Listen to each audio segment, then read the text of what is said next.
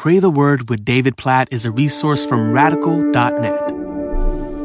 Ecclesiastes chapter 3 verse 11. He has made everything beautiful in its time. Also, he has put eternity into man's heart, yet so that he cannot find out what God has done from the beginning to the end. I could actually keep going the verses after this that help us understand verse 11, but I just want us to reflect on this phrase and pray according to this phrase that God, one, has made everything beautiful in its time.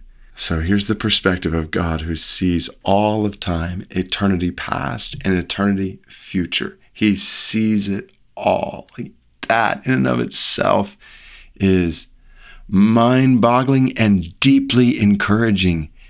I think about when we walk through challenges, some of us walking through challenges right now in our lives, and we don't understand why this is happening or where this is going, to know that God sees it all, that He knows it all, that God sees things we don't see about what has led to this point and what will come from this point. We can trust in the God who sees all time and sees our circumstances in the context of all of eternity, which leads to the next phrase. He has put eternity into man's heart.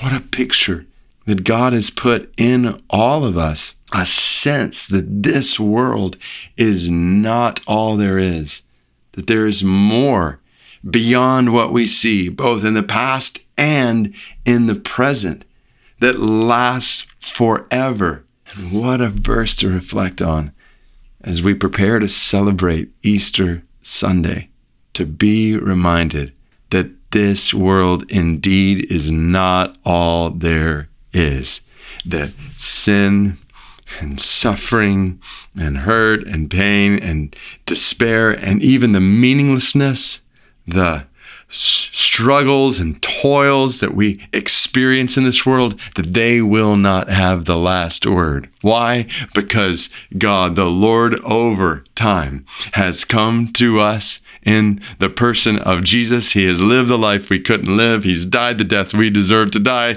on a cross, and he has conquered the enemy we could not conquer death itself. He has risen from the grave. He has ascended on high, and he is bringing all who trust in him to be with him for all of eternity. So we praise you, O God, for your sovereignty, lordship over time itself.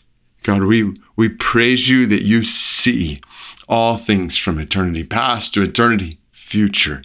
You see our lives right now and as part of a much bigger picture. God, help us to realize, especially when we walk through hard times, that there's a much bigger picture, that you have a perspective that is much bigger, greater, and wiser than ours. And so we pray that you would help us to trust you and your timing. And Jesus, you have given us reason to trust you and your timing.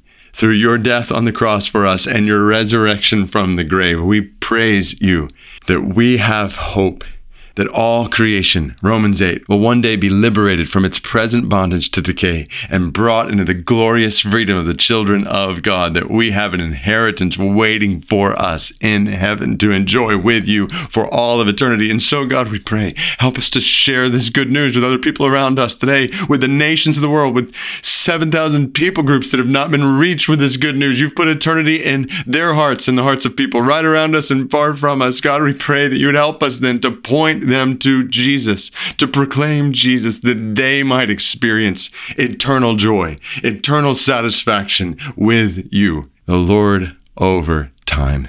We pray all these things in Jesus' name, according to Ecclesiastes chapter 3, verse 11. Amen.